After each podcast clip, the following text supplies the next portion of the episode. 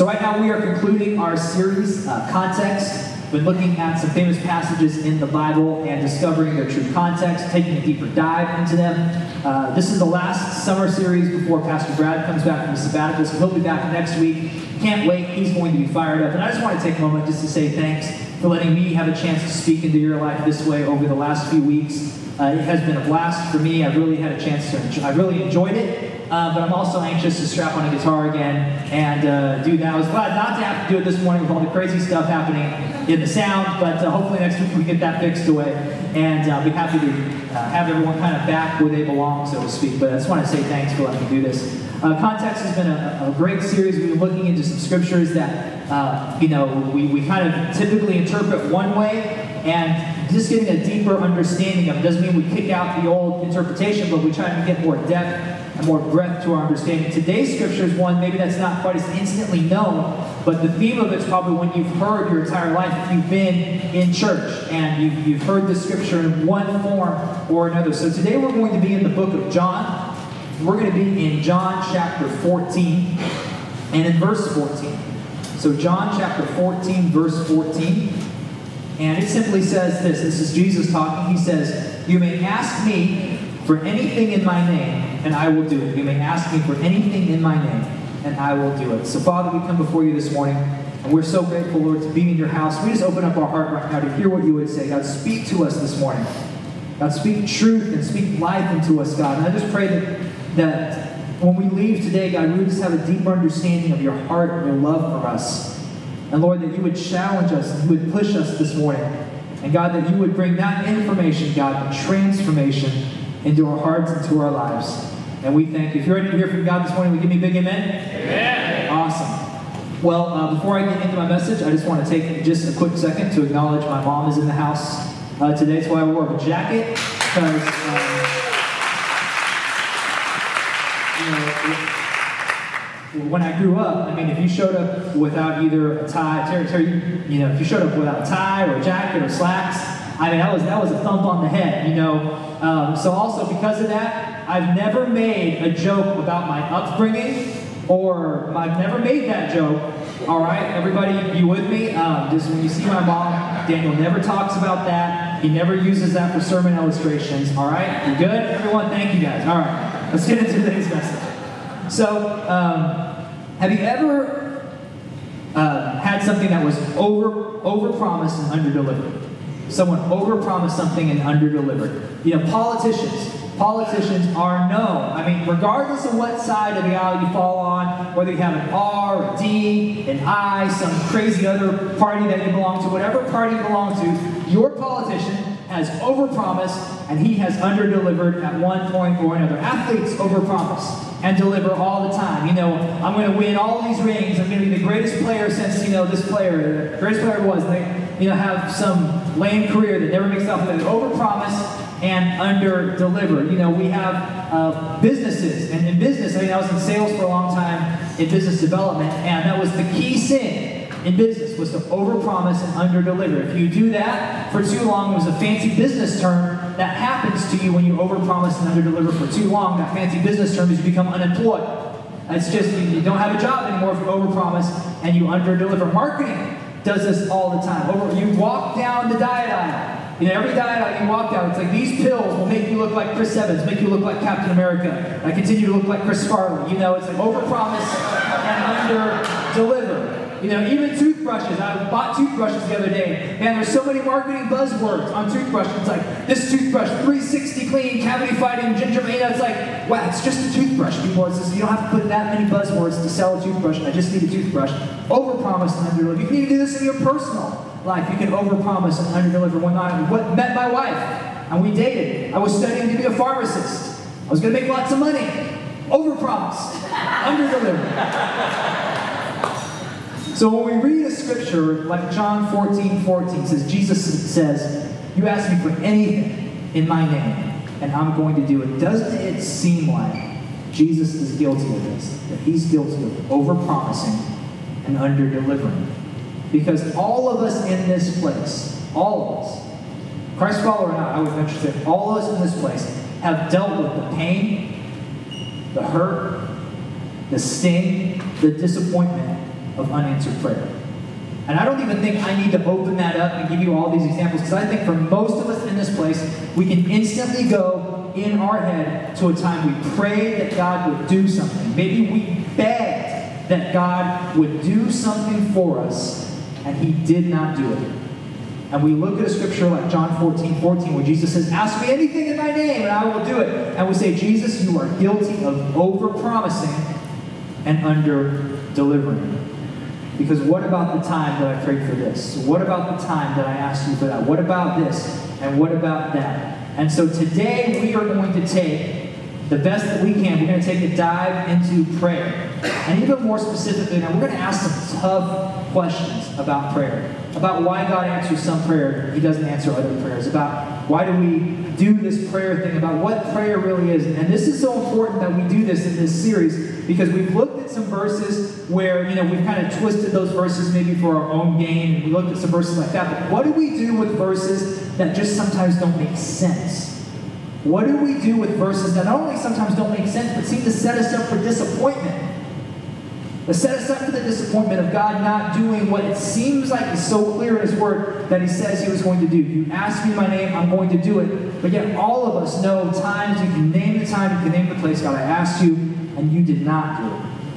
And so it's going to be so important for us to see what do we do with these verses? What do we do with them? This is why it's so important, church, that we cannot build our theology on one single verse.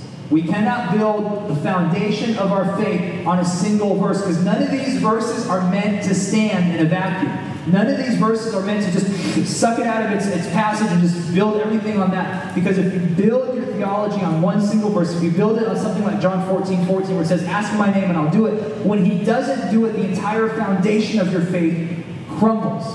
I think all of us, either maybe maybe you've been pushed to the brink of your own faith by unanswered prayer. But I think many of us in this room can think of someone or know someone that has walked away from their faith because God didn't answer a prayer. They walked away from their faith because they prayed for a relative, or they prayed for a miracle, they prayed for a situation, and God didn't do it. They walked away from their faith. So we're going to take a comprehensive look at this thing called prayer today. We're going to ask some tough questions. This is not a message where by the end of the message we put some nice bow on it and we're able to twist and tie it all up and say, now we understand everything there is to know about prayer. This is a messy message today. This is a message that may have more questions than answers. This is a message where at the end of it, there's, there's still some I don't know and there's still some ambiguity in it. And, and just some things that don't get tied up. And we have to be okay with that because it's just going to be, one, it's just impossible for us to cover it in this amount of time. But two, this is something that I think we wrestle with for a lifetime of why God operates the way He does and why things happen sometimes and don't happen the other time. And so this is not something that's going to answer all of these, but we're going to dive in and we're going to try to take a look at what Jesus is saying here in this because tough questions do not warrant easy answers. Tough questions do not warrant easy answers. And how cheap would our faith be if all the tough questions were answered so easily? But tough questions, they, they warrant answers that, that we have to wrestle with, that we have to chew on, that we have to think about, that we have to struggle with at times. And this is today is going to be one of those days where we ask a lot of tough questions and there's no easy answers to this. And even at the end of this, you may leave more confused than when you came in. That's okay because today is going to be a day where we really try to wrestle with some tough questions. So when I read John 14, 14, there's three questions that come to my mind as I read this passage. Once again, you may ask me for anything in my name, and I will do it. So, three questions pop into my mind when I read this. The first one is this What does anything mean? So, like, does anything mean anything? Like, can I literally ask for anything? If you guys seen that State Farm commercial, you're like a good neighbor. State Farm is like, is it like that? We're like a good neighbor. Jesus is there. You know, it's like, can I get a hot tub, Jesus? You know, it's that, that whole thing. Can I get anything? that I want? You know, does anything mean anything? Or how do I know then if anything doesn't mean anything, if it has caveats and it has conditions and terms on? How do I know what things are okay to ask for and what things aren't okay to ask for? What does anything actually mean when Jesus says you can ask me for anything? So that's the first question I have when I look at this passage. Second question I have when I look at this passage is why doesn't God answer my prayer? You said, You ask me for anything in my name, and I will do it. But all of us in this place, we've had experiences where He did not do it, where He did not answer the prayer. where it did not come through. So the question then, when you look at that, is why doesn't God answer those prayers? How does God choose what prayers get answered, what prayers don't get answered? Does He have some big gold coin in heaven that He flips? It's like heads, your prayers get answered. You know, does He have some sort of system, or what? How does God answer our prayers? And the other thing on that, you know, so maybe God doesn't answer a prayer that I know is like really selfish and stupid. You know, like God, I pray that this is the winning lottery ticket. You know, it's like maybe God's not going to answer that prayer, and I kind of get that. But what about when I pray for something that's really obviously in God's will? Like, what about when I pray for someone to be healed? I mean, isn't God a healing God? What about when I pray for someone to be saved? Isn't God someone that wants people to be saved? What about when I pray for something to be restored? Isn't God a God of restoration? If something is clearly and obviously in God's will, wouldn't it make sense that He would answer those prayers? So, what do I do when then when I pray for something that seems like it's good and maybe it's not coming from a selfish place, it's coming from a really pure place, but God still doesn't answer that prayer. So, third question I had when I wrestle with this scripture is so then, if God's already decided on what He's going to do, so God already knows His will and He already knows what's going to happen and all this, God already knows what's going to happen, why do I even have to pray in the first place? If God's already decided everything, what does He need my prayer for? Isn't everything ultimately just kind of decided and done for. And, and so, why does God even ask me to pray? What's the point? What's the point of praying if He already knows? And then playing that out to its fullest extent, then is prayer ultimately meaningless? If God already knows everything He's going to do, does is prayer even meaning? That's that's just we're like getting real Eeyore, you know, like prayer is meaning. Yes, we're really getting depressed right now. I can feel it. It's okay. Hang with me, guys. It's going to get better. But but this is a heavy conversation today. This is these are heavy questions heavy topic. We're going to take a hard look at prayer today. And I want, I'm going to say this later, but it bears saying now that we can never reduce prayer to a formula or equation or some simple three step process because that's not what prayer is about. That's not what today is going to be about. So if at the end of this thing you're hoping that Daniel gives you, there's like three easy steps to God always answering your prayer. Just give me your credit card. I'll give you, know that the whole thing. Not going to happen today. And that's not what we're after today. We're going to look at what prayer is. And my goal my hope for you is that this doesn't leave you with answers, but, but that you start a discussion. Maybe it's a discussion you have with your spouse, maybe it's a discussion you have with your family, maybe it's your core circle or your core group. But, but that you have an environment where, where you can discuss some of these things. You can wrestle through some of the pain of your own unanswered prayers. You can wrestle through some of the pain of your own times where you wonder, what the heck are you doing, God? So today we're going to need those three tools that we've been talking about through this entire series to evaluate the context, to examine Scripture with Scripture, and then to apply it to our life. We're going to need these more than ever today because we're wrestling with some serious stuff. So, what we're going to do today is we're going to go through the context of John 14 14. We're going to examine the idea of prayer. We're going to look at Scripture and see what Scripture says about prayer. And then we're going to circle back around to these three questions and we're going to try to give them some answers. We're going to try to look at them a little more closely. So, are you guys ready to get into this today? Yeah. Awesome. So here we go. Let's start by looking at the context of John 14 14. So the book of John was written by John. All right, smart crowd with me today. The book of John was written by John, not John the Baptist, but John the disciple. John the disciple is probably the closest disciple to Jesus. He called himself the disciple that Jesus loved, which I'm sure none of the other disciples thought was super arrogant, but that's the way John rolled. And so John uh, wrote the book of John, and, and so each one of the gospel writers, by the way, had a theme that they were trying to push towards as they wrote their gospel. They kind of had an overarching message or overarching uh, theme and push of their gospel. The book of John was written, John was trying to prove that Jesus is the Son of God. So when John wrote the Gospel of John, his, his push, his theme was to show that Jesus was in the Father, the Father was in Jesus, same guy, Jesus, God, same thing. So that was kind of John's push as he wrote the book of John. It's important for us to keep in mind. So we get to chapter 14, and we see a glimpse of a conversation that Jesus is getting ready, uh, that Jesus is having with his disciples. Now, this is right before he's getting ready to be crucified and right before he's getting ready to leave them physically. So it's kind of this real, it's, it's a glimpse of this intimate moment that Jesus is having with his disciples. This conversation is a long one. It goes on, it starts in chapter 14, it goes all the way through chapter 17. And so we see almost like these last instructions that Jesus is giving to the disciples before he's getting ready to be gone from them physically. And once again, this push that I think the reason John shows us this conversation is because he's trying to illustrate that Jesus is the Son of God. And so the conversation starts when Philip, one of the other disciples, asks Jesus, Hey, Jesus, if you could show us the Father, that would be great. You know, it's like, that would be great. If you could just show us the Father reveal the Father to us, that would be all we need. We would be good from there. And then Jesus says to him, Philip, if you've seen me, you've seen the Father. If, if you've seen me, then you've seen the Father. If you've seen the Father, you know, it's like we're the same guy, is what Jesus is saying. And Jesus explains, you know, that, that they're one. And then Jesus goes on to say that the work that he's done, so the miracles, the acts that he's done, is evidence of who he is in the Father and who the Father is in him. So once again, John includes this in his gospel because he's trying to illustrate Jesus is the Son of God. So we pick it up in verse 12 out of chapter 14.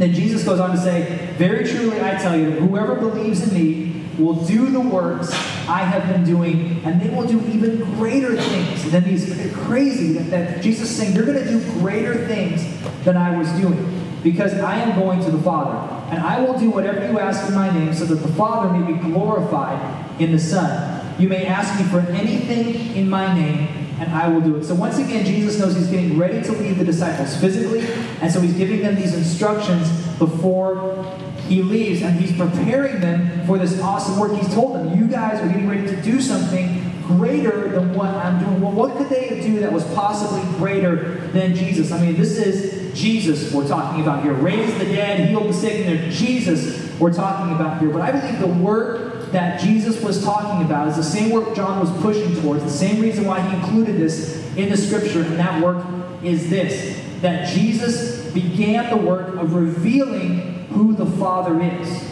And he began the work of revealing to humanity who God the Father is. And that was the work that Jesus started. Jesus is saying, You're going to continue on in that work. And the work that you're getting to is greater than I'm doing because I'm one man.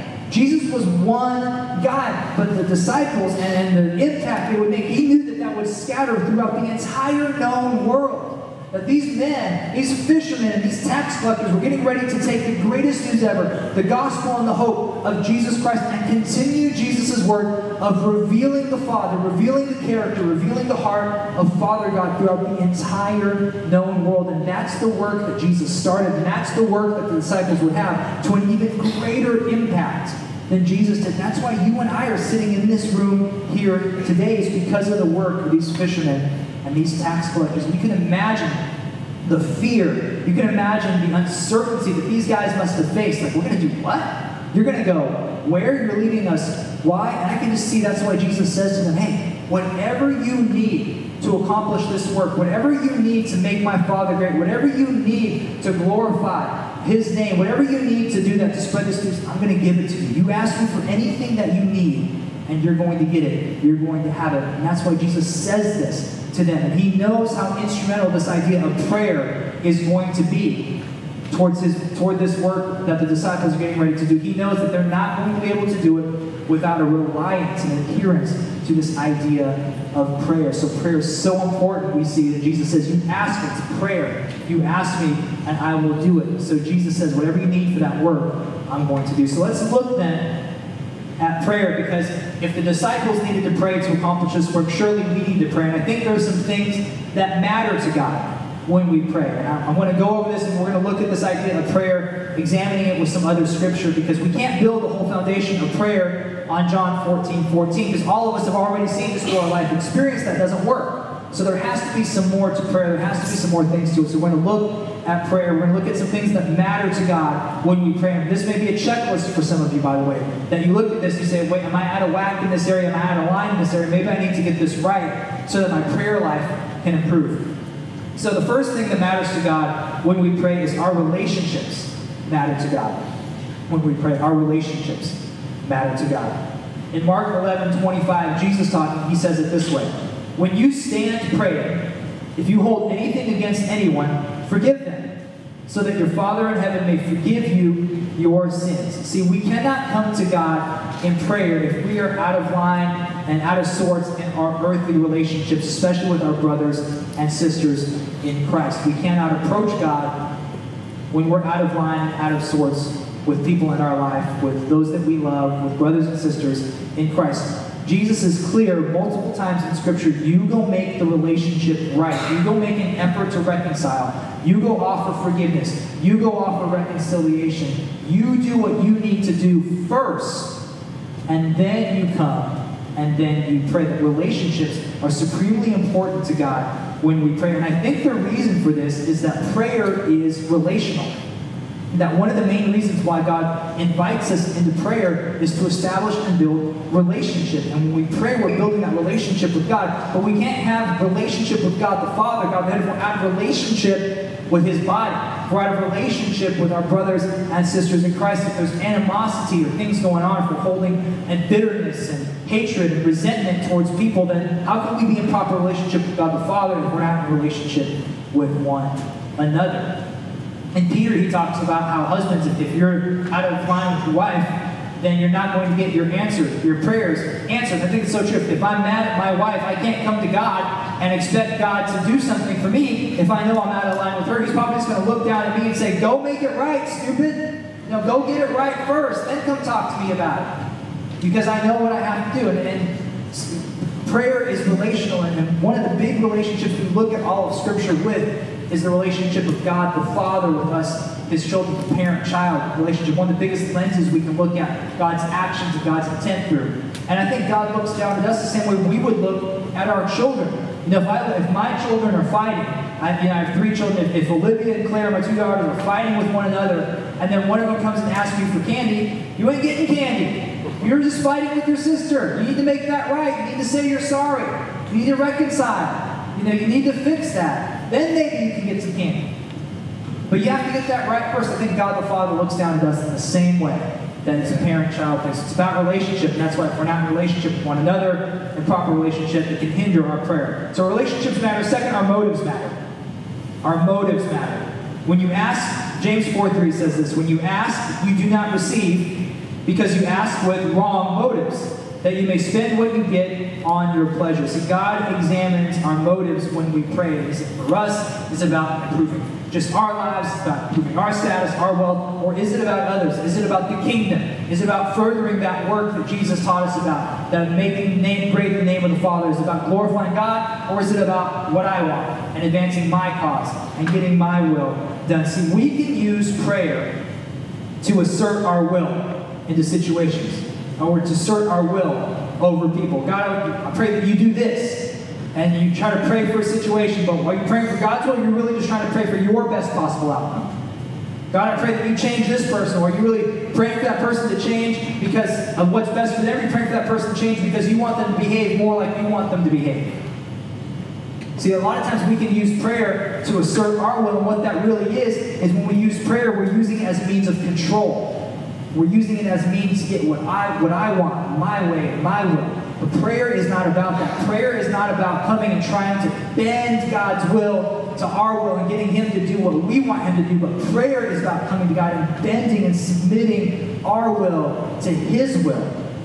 That we say, God, it's not about what I want, but God, it's about you want. And prayer is about not getting God to do what we want, but it's about submitting. And submission is such a huge part of prayer. That's why Jesus said, pray in my name. It's an act of submission. Pray in my You come under his name. It's an act of bending down and coming under the authority of God. A prayer is an act of submission. And so our motives matter. Are we doing this to benefit ourselves? Are we submitting to the will of God? Are we submitting to God's glory and to God's kingdom? That God will be glorified in all things.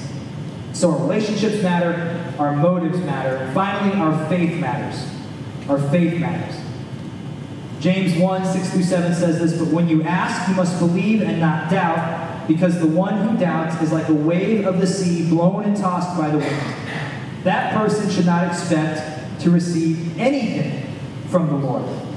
And faith is a crucial element prayer. Maybe the most important element we've talked about so far. Faith is an element prayer. Many of the miracles Jesus performed hinge on the faith of the person. You read in Scripture, it says, you know, your faith has made you well, and you know, because of your faith, it's been given to you. And so they hinge on, on faith. And so the, crazy thing is, there were times in Scripture where Jesus, Jesus, could not perform miracles because of a lack of faith. Which is a great. Jesus can do everything, right? Well, there was times even Jesus was hindered by a lack of faith. We see in Mark chapter 6, verses 5 and 6, he, Jesus, could not do any miracles there except lay his hands on a few sick people and heal them. And he was amazed at their lack of faith. So faith is so important to come to God when we pray. And I think this is why Jesus said to pray for anything. Because it shows the kind of faith that we have to approach Him with. That He's the God of miracles, that He's the God of the resurrection, that we come before Jesus and we believe, God, you can do anything. God, nothing's impossible for you. You said to ask for anything, and we have to have an ask for anything kind of faith. We have to have that boldness of approach when we come to God. And I don't know what it is about faith, but there's something about that that just attracts the heart of God. And when we have that faith, and we believe that He can do anything, and God, it gets God's ear. So that's the kind of faith that we have to approach Him with. So, talk about our relationships, our motives, and our faith. And I think it's easy for us now at this point to say, okay, so Daniel, you're saying my relationships are good, my motives are good, and I have faith that God's going to answer my prayer. No. Because here's the deal, is you can have the best relationship. I mean, you can just, you can be walking in perfect harmony with everyone you know. Even your dogs, walking in perfect harmony with everyone you know. You can have the purest motives just the, the most pure. You could, you could have never, you could, you could have not sinned since 1983. You, you could have faith, know, faith-filled person ever. You can do all these things and pray, God still not answered that prayer. And that prayer still go unanswered. And once again, we have to understand that prayer can never be reduced to a formula or an equation or some three-step process. Because if we do that, and if we make if we try to do that, we say, okay, God, you're gonna, I'm gonna make God do everything I am. Gonna, he's always going to answer my prayer. We put him in that position, what happens is we actually switch places with God. We switch places with him. And God simply becomes a means to accomplish the end of our will and our desires and our whatever we want. And if he always answered, oh, if he always answered that prayer and he always did and we, we had it figured out, then it would be about accomplishing our will. And God cannot be boxed into a formula. He cannot be boxed into some easy to access thing. He's not a vending machine. He's not a genie. He's not Santa Claus. There's not some easy way for us to come and approach him where it just works every time and we always, God cannot be found that way. That we approach him different every time. And so we cannot reduce prayer to that because God cannot be boxed in in that way. He will certainly not trade places with us. He is not our second fiddle. He is not our accessory. He's Almighty God. And we approach Him with that kind of fear and with that kind of reverence. So, what does prayer look like then? What does the prayer of faith look like? And I believe if you hear nothing else I say today, I want, I want you to hear this. I want you, everyone's attention. Is the most important thing I'll say this. So the prayer of faith, what prayer looks like is this Prayer is believing that God can do anything. Prayer is believing that God can. It's, that have, it's having the faith that God can. But also, trusting what God does. The prayer of faith believes that God can and trusts what God does. See, I think too often times we have faith on only one side of the prayer. What I mean by that is we have faith. God, you're going to heal the cancer. God, you're going to give us the financial breakthrough. God, you're going to set that person free. God, you're going to break the addiction. God, you're going to save my grandpa. God, you're going to do this. You're going to save, you're going to heal, you're going to, and then when the answer comes, our faith then is dependent on what God did. And, so, and we know this because so many people walk away because they say, well, I prayed for so and so and it didn't happen. I prayed for the miracle and it didn't happen. I prayed for the financial breakthrough and it didn't happen. And the faith on the backside of the prayer is dependent on the answer. But I believe that the true prayer of faith happens when we believe that God can, when we know that He's a miracle working God, when we know that He's a God of resurrection, a God for whom all things are possible, that we believe that God can, but with equal faith, and maybe even stronger faith, and maybe even a stronger grasp on who He is, then we look at Him and say, But God, I trust what you do. And my faith is not tied to the answer. My faith is not tied to the result. My faith is not tied to the situation. But God, I believe that you can, but I trust what you do. I trust what you do. And that's what the prayer of faith is. True prayer is trusting God on both sides of the answer because prayer is about building that trust in Him.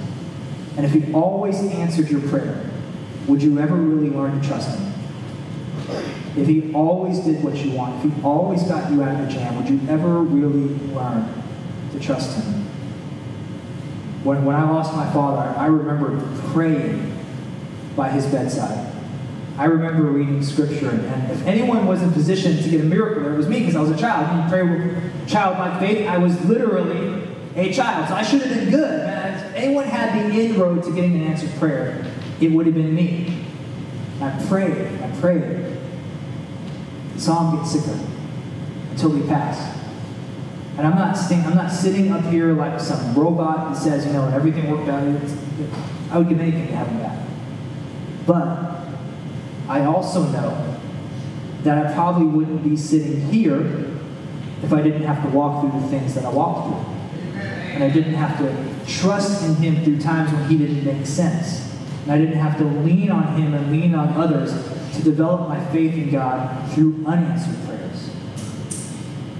And I'm not saying that's a perfect answer. I'm not saying that, but I'm saying there, there is something that happens in your walk with God, and there's, there's a depth when, when you have to walk through them when, when the prayers don't get answered and when things don't make sense. And sometimes it brings more glory to God for you to walk through the trial and for you to walk through the unanswered prayer and for you to walk through the thing that doesn't make sense than it would if He just dropped some miracle onto you.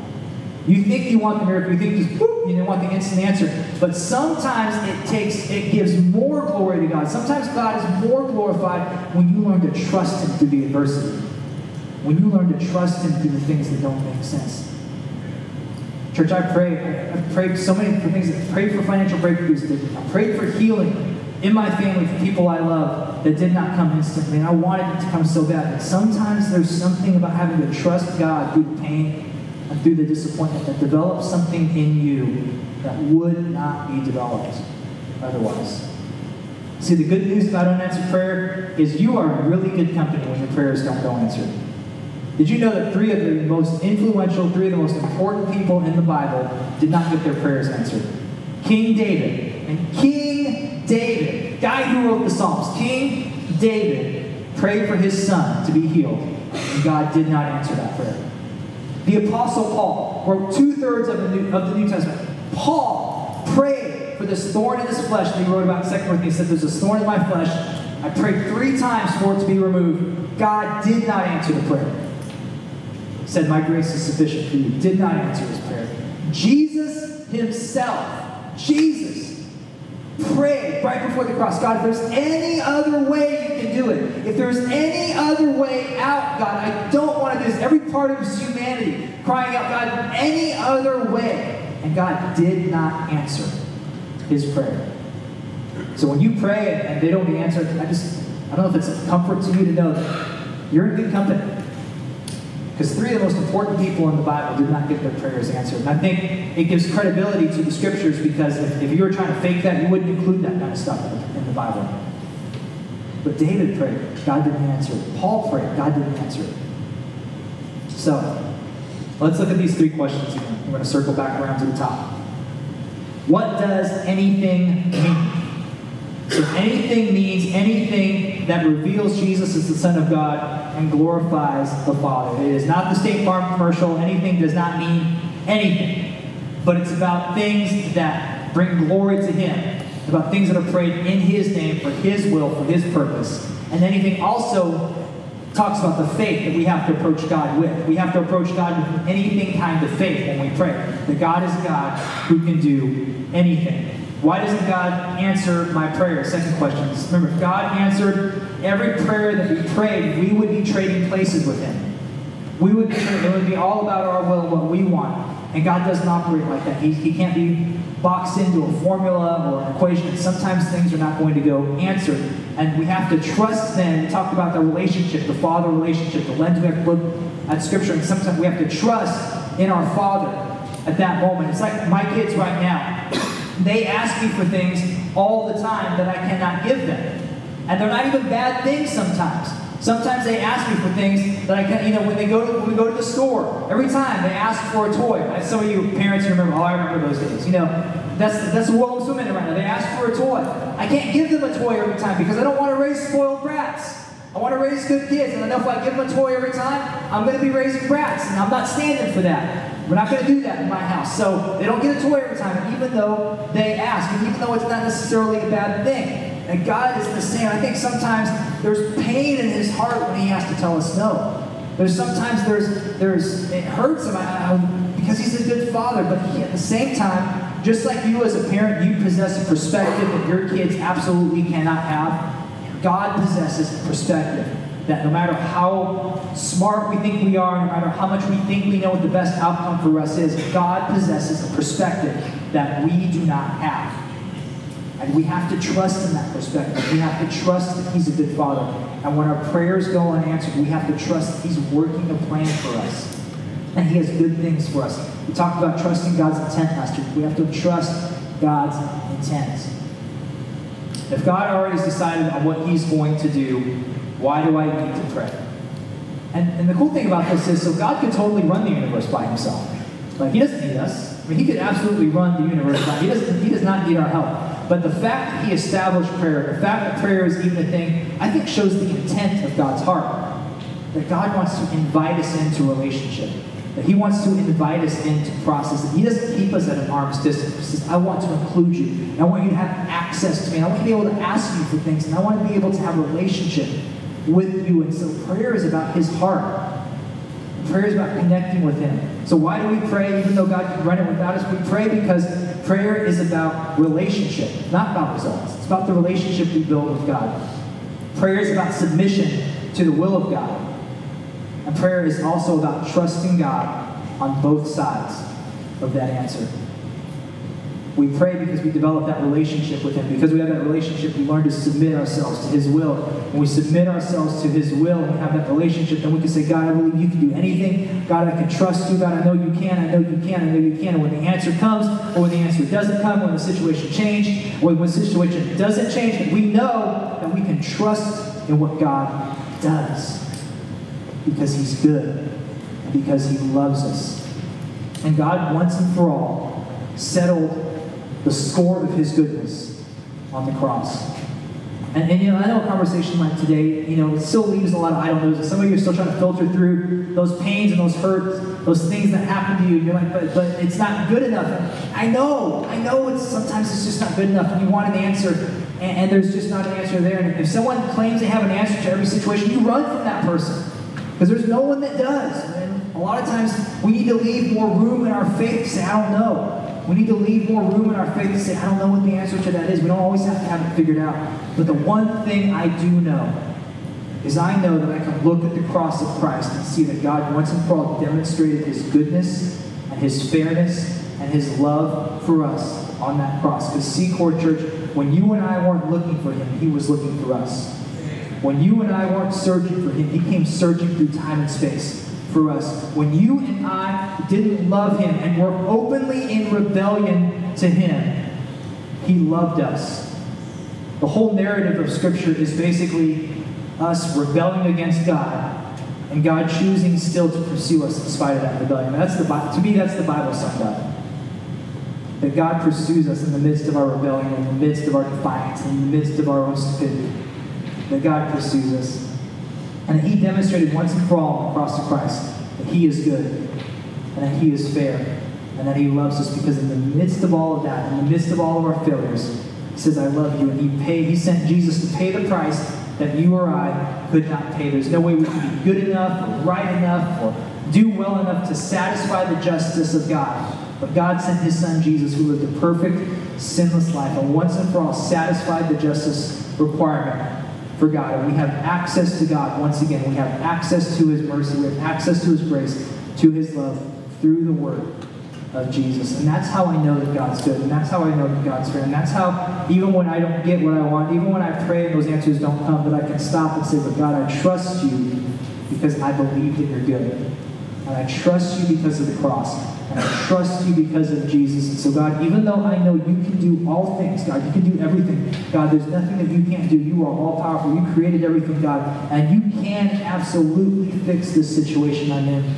At the same time, with the same faith, because of that belief, because of that trust, I can say, God, I trust what you do. I trust what you do. Whether it works out the way I want it to or not, trust what you do. And that's the heart of the prayer of faith. That's the heart of praying for anything and believing and asking in His name. That we believe that God can, and we trust what God does.